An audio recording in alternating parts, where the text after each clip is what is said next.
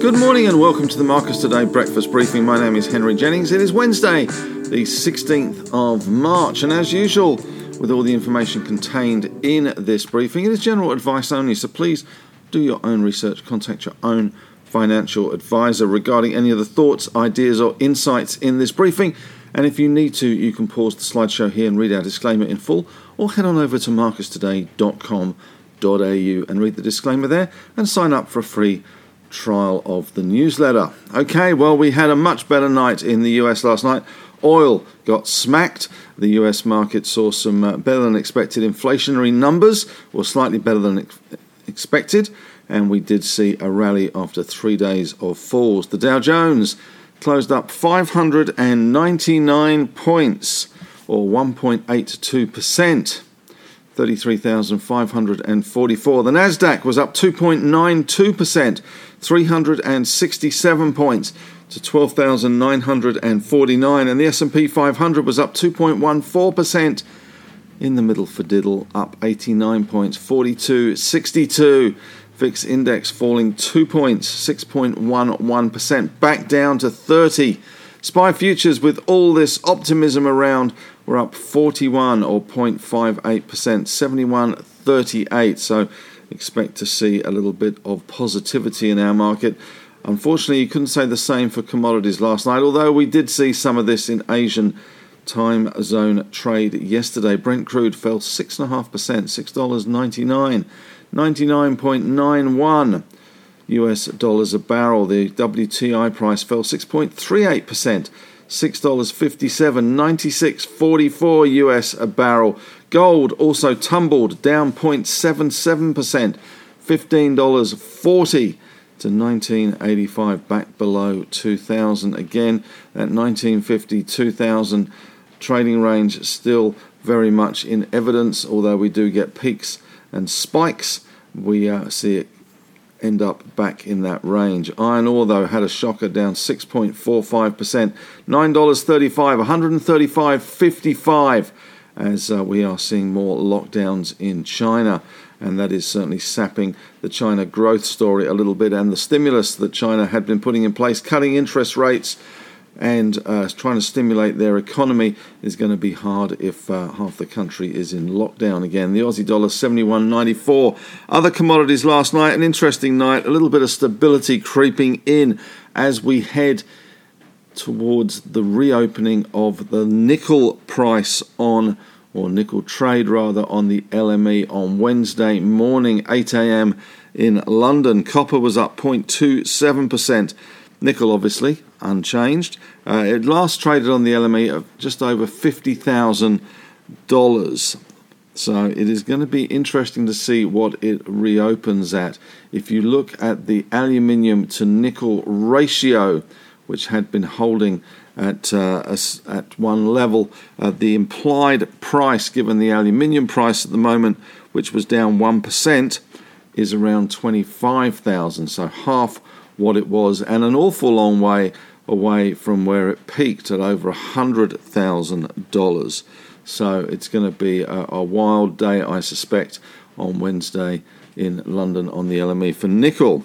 Zinc down 0.1 of a percent, lead down, oh, lead rather up 0.2, and tin up 1.24%.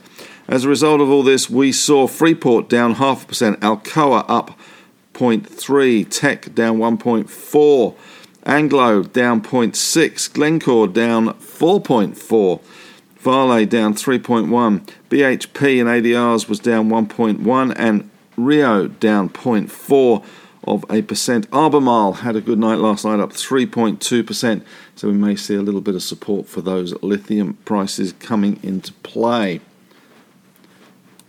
Okay, here you can see the S&P 500 kicking on doing nicely, closing very near its highs. Uh, treasuries were a little bit weaker. 10 year yield was hovering around 2.15%, and the New York Fed Empire State Manufacturing Index slumped 14.9 points to a negative 11.8 in March. Uh, economists were expecting a reading of five and a half, so that was a uh, certainly a slowing of the economy and maybe taking some pressure off rate rises. Uh, PPI data also showed that, showed that core wholesale prices, which exclude food, energy, and retail trade margins, so all the stuff that you really need, uh, rose just 0.2 of a percent, which was below expectations. So that also helping the rally last night. Of course, the big news tonight is that Jerome Powell and the Jolly Board from the Fed uh, will pronounce their um, their decision on uh, on Wednesday afternoon around two two thirty. And we'll get that news tomorrow morning at around five a.m. So an early start for you if you're interested in that. Major stories last night: stocks rally after that oil rout and the Fed decision. Obviously, the most important thing. Plenty of noise and plenty of talk about Russia Ukraine talks. And we're also seeing Joe Biden. It looks like he's heading over to Brussels to talk to NATO allies and the rest of the EU. Uh, there's certainly plenty of contradictions in the Russia talks at the moment.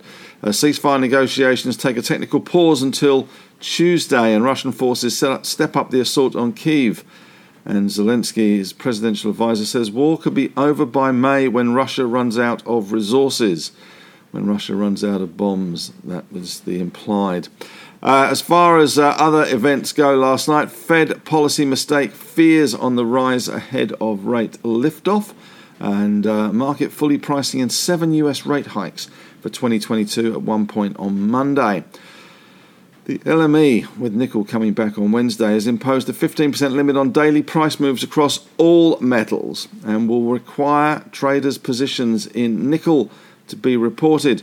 And we did see some uh, Chinese January February activity data uh, pretty positive yesterday, but of course, that is before the lockdowns in Shenzhen and elsewhere. Corona cases in China topping 5,000. Interestingly, in Germany, uh, COVID cases at the moment are around 199,000 a day. so, something to bear in mind. Although COVID's been off the front page because of the Ukraine war and inflation and the floods, etc., certainly has not gone away yet. What to expect today? Well, we have a little bit of economic news. Leading index for February out here, and New Zealand fourth quarter current account. We also get Japanese industrial production for January. Caledonia Private Investment sold its stake in Charter Hall Long WALE REIT. Block trade was handled by Morgan Stanley and Ord. And total volumes at Auckland Airport were 1.2% lower in January this year compared to the same period last year. 10 year yields in the US back down to 2.15. Australia eased off slightly, 2.51. Germany 0.33%. Positive, that is. In Europe, the, uh, the markets there weren't quite as bullish as we saw in the US. The Stoxx 50 was down 0.1 of a percent, FTSE up 0.3 of a percent, CAC down 0.2, and DAX down 0.1. Bank of America found that Russia's invasion of Ukraine has driven cash holdings to their highest level since April 2020, 5.9%. Long oil and commodities are the most crowded trade this month at 42%, with long tech a distant second at 17%. Interesting then the way that commodity and uh, oil stocks have been moving and commodities have been moving. Everyone's long and uh, tech stocks are starting to recover as everyone was short of those, and we're seeing oil and commodity stocks come under pressure. Tesla has raised its prices in China and the US for the second time in less than a week, and PM Morrison has pledged 4.3 billion for a West Australian naval shipyard upgrade, and also a greater focus on support and funding for critical mineral projects, including 30 million bucks for ARU uh, their Nolans project in WA. There must be an election coming to be uh, out and about splashing the cash as usual. And Hysata, which is a hydrogen company, uh, they've developed a um, electrolyzer that is uh, going to be far more efficient than the current one. It will be uh, produce a kilo of hydrogen for under two bucks uh, which would be a massive uh, game changer, they say. 95% efficient as opposed to the current 75% efficiency. And Aurelia Metals could be the next takeover target. We're seeing elevated copper prices and that interest in CSA, which IGO was interested in as well. Uh, that may be shifting the spotlight to AMI. So today we have that SPI futures up 41 points. We've got oil off, we've got commodities relatively steady. Uh, iron ore, of course, down quite heavily in gold. So we will continue to see pressure on those resource stocks again today, BHP and Rio, but it will all be about I guess, what happens on Dalian futures in terms of what BHP, Rio, and Fortescue do today. So we may have seen uh, some of the worst of that yesterday as we do trade off the futures real time. And that uh, price move in iron ore was one we saw yesterday. But the market is bifurcating at the moment. We have seen the banks doing very well as we have seen bond yields increase in Australia. And of course uh, that's helping insurance companies as well as is the uh, ability to pass on price rises in premiums following the floods and actually probably exclude a whole load of people from flood insurance that they previously insured and thereby increasing their margins as well. If people really want to pay the high prices, they will have to uh, swallow them. So, insurers doing a little bit better at the moment, banks doing well at the moment. That will probably continue. We should see a bit of a pickup in industrials as well today, uh, but maybe resources under a little bit of pressure still. Gold miners uh, will be under that pressure as the gold price has come back towards that uh, range between 1950 and 2000 at 1985 and that iron ore price will weigh, and we will probably see Santos and Woodside ease back as well with the rest of the oil sector. So the bifurcation will continue. We may even see a tech bounce today.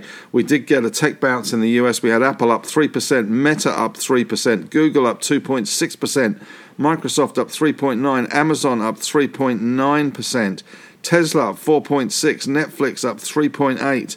The US banks were doing a little bit better as well. Citigroup and JP Morgan, the best up around 1.6, 1.7%. Even Block managed an 8.7% rise. So I expect a good move today in Square. It may help the bulls in Zip and Sezzle as well.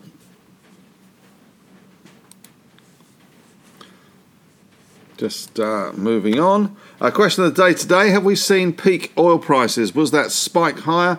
The peak in oil prices, or will it settle and then have another run at the summit? So, have we seen peak oil prices? Love to get your thoughts and ideas on that. You can subscribe to any of the other three Marcus Today podcasts as well. The Marcus Strategy podcast, where we have our morning meeting, your chance to be a fly on the wall of what we talk about in the morning meeting. The On the Desk podcast, where the team in Melbourne talk about all things financial. And On the Couch podcast, where I chat to CEOs and fund managers about various things in a more informal and relaxed environment. Don't forget also we've got Ask the Analyst next Friday, which is March the 25th at 5:30. Register for that session now. We'll go for about an hour, hour and a half, taking any questions, all questions, anything you'd want to ask about any stocks that have been preying on your mind. I will try and answer them. So uh, register now for that. There is a link on Henry's Take today. And looking forward to meeting some of our Sydney members tonight at the uh, the Oaks at 6:30. That's it from me today. Thanks very much for listening and have a great session.